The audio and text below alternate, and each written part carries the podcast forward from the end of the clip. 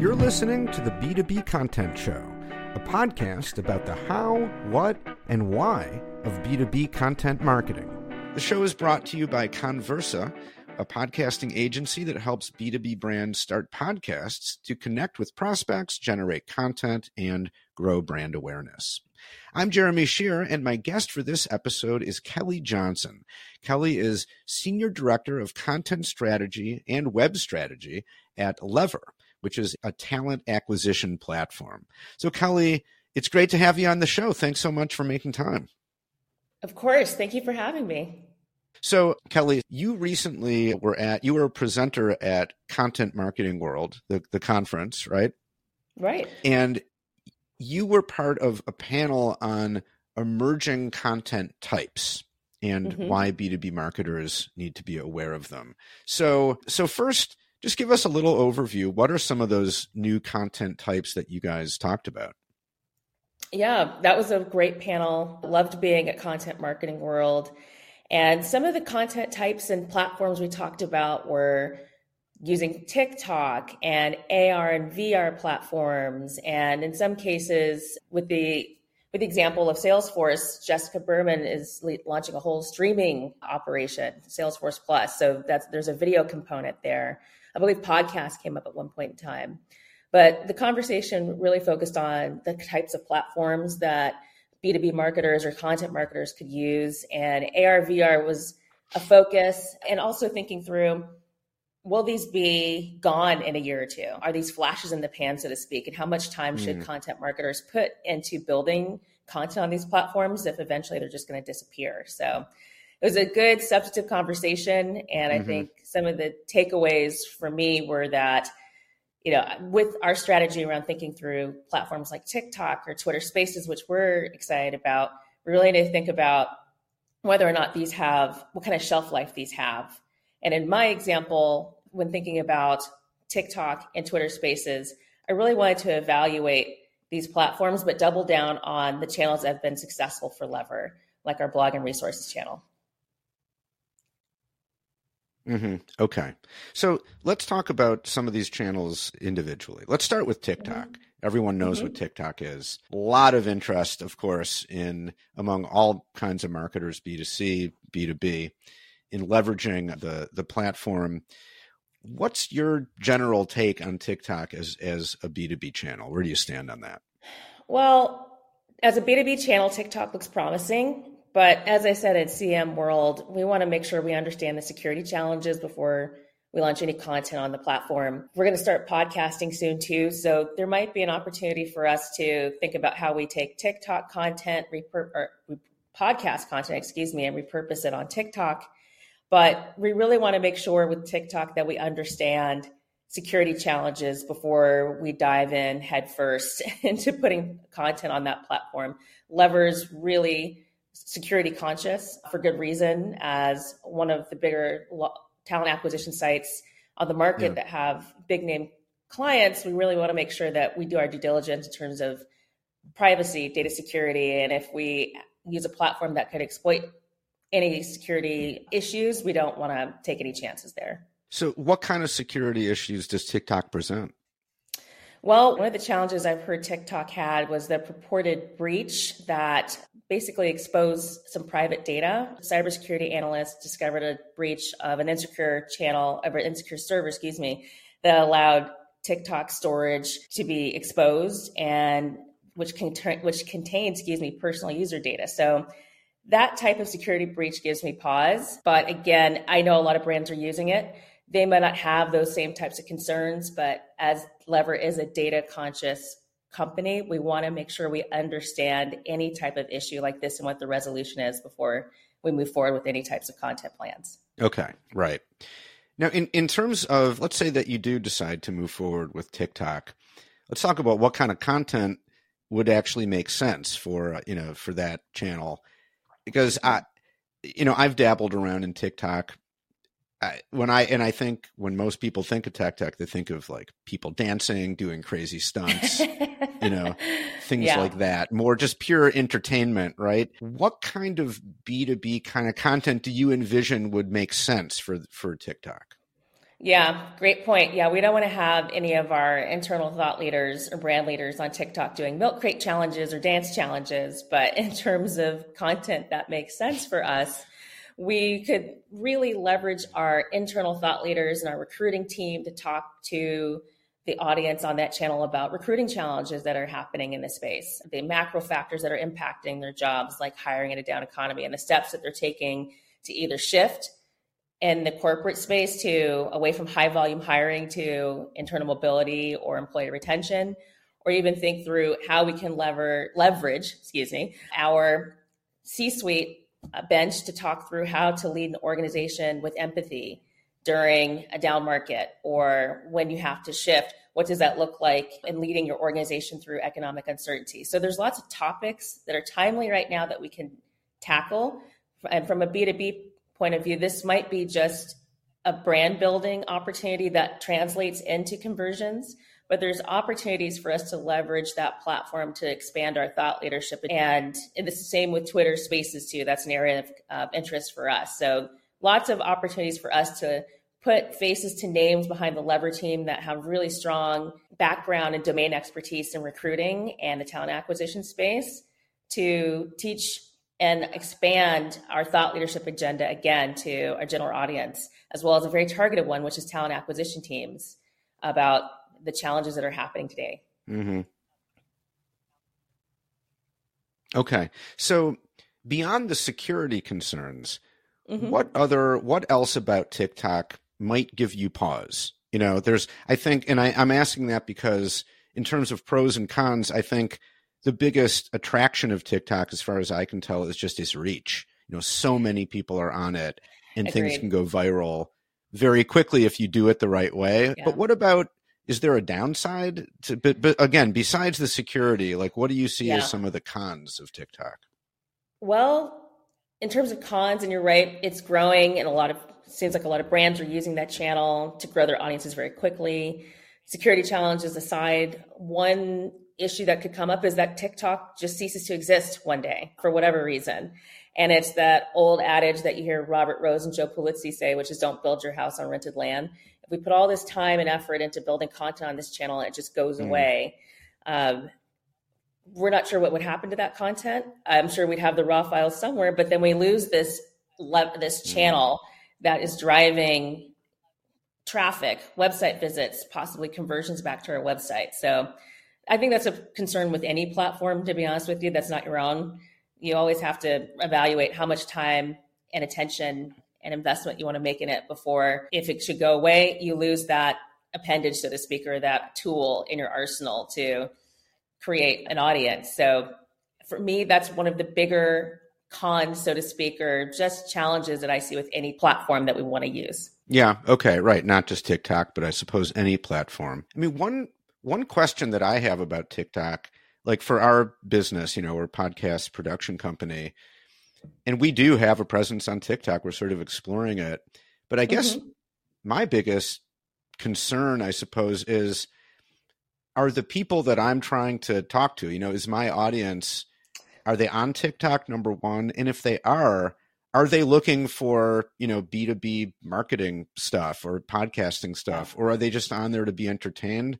Or does that yeah. matter? You know what I mean? Like I, I yeah. really don't know. I don't know the answer to that. What what about for you guys? Like for for Lever, like does it what how do yeah. you how do you think about those questions? Yeah, that's a we think about that question in the very same way. I think for a huge channel like TikTok, we think there is possible opportunity for us to engage who we think our audience is, which are talent acquisition teams on this channel. So there we think there there is a presence there. How big? We're not sure. We we are willing to test it. There are some other platforms outside of t- TikTok that we know or we don't know actually. I want to back up and say we don't know, but we have a pretty good gut feeling that our audience isn't there like AR and VR platforms. We're not sure talent acquisition teams are there talking through again what are the challenges that are impacting the mm-hmm. roles today like moving from high volume hiring to internal mobility or what happens when your headcount budget gets slashed, right? I think for us, there's a wait and see approach with those type of platforms. With TikTok, we definitely would be able to or be interested in, t- in testing out some content there. But to see if our audience is there, or as much of our audience is there as we think. And if it doesn't work, we can take a step back and evaluate and either abandon the platform or proceed. But we know it's going to take time. So even if your audience is there, it, mm-hmm. with any platform, it's going to take time to build an audience and eventually see the ROI in that in the form of in what we would consider goals, which is website visits and then eventually conversion. Okay. So let, us you mentioned AR and VR. So let's talk mm-hmm. about that a little bit. And I think you were just voicing, you know, one possible concern or one possible con is that it's just not clear how many people are using these platforms. Like there's mm-hmm. been, you know, Facebook's been or Meta, I guess is the company now, has been in the news recently. I saw an article that their expectations for the their multiverse platform had fallen pretty short, right? Right. Not yeah. as many people as they hoped were using it, and which I think is what you're talking about, right? So mm-hmm. that's definitely a concern. But what's what's attractive about this technology about these channels. I mean, you know, even if maybe they're still a few years away from really being useful to B2B marketers, yeah. but what's interesting about something like the multiverse or like a virtual world like that? Well, I think from a personal standpoint, it's interesting to think that you have a platform that you can be fully immersed in and interact and interact with, which is interesting. You know, it's there's not very many platforms. I believe I'll back up and say, you know, AR, VR has existed in some way, shape, or form previously. And it's been fun to kind of play around with those tools from a personal standpoint.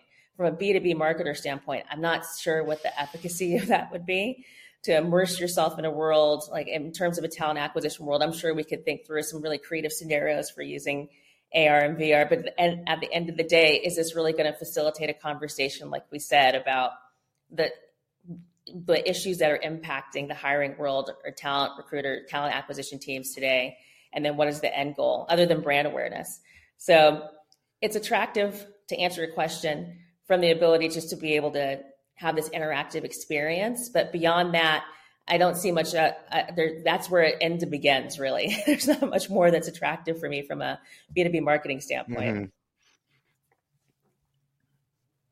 Yeah, by the way, I, I think I just said multiverse rather than I meant to say metaverse.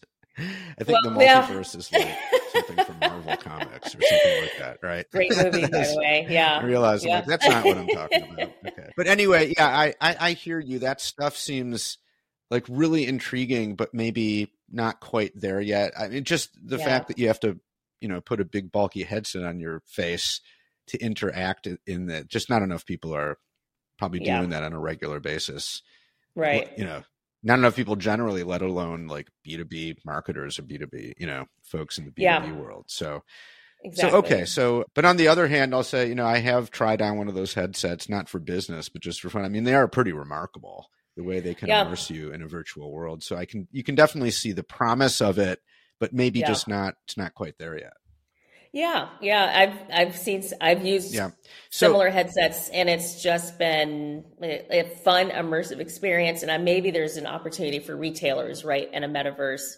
Like you, you have seen some brands that are specific to retail, yeah. like Zara and H and M, use them, which is great for those highly transactional businesses. Again, I'm not sure how it works within the metaverse when you're buying a product in the metaverse, but again, from a B2B standpoint, I would love for to know and see how a metaverse interaction turns into a website visit and or an opportunity for conversion because when you have a sales cycle that's pretty long i don't know how a metaverse experience can help mm. cut that down or again just drive a conversation so with the sales rep yeah r- remains to be seen right mm-hmm. for sure so now you also mentioned twitter spaces mm-hmm. and that was a new one to me. I but it's kind of it, it's a little bit like Clubhouse, right? Sort of an audio channel yeah. where people can dip in and out and join conversations, that sort of thing, right? Mm-hmm. So say a little bit about that because I know that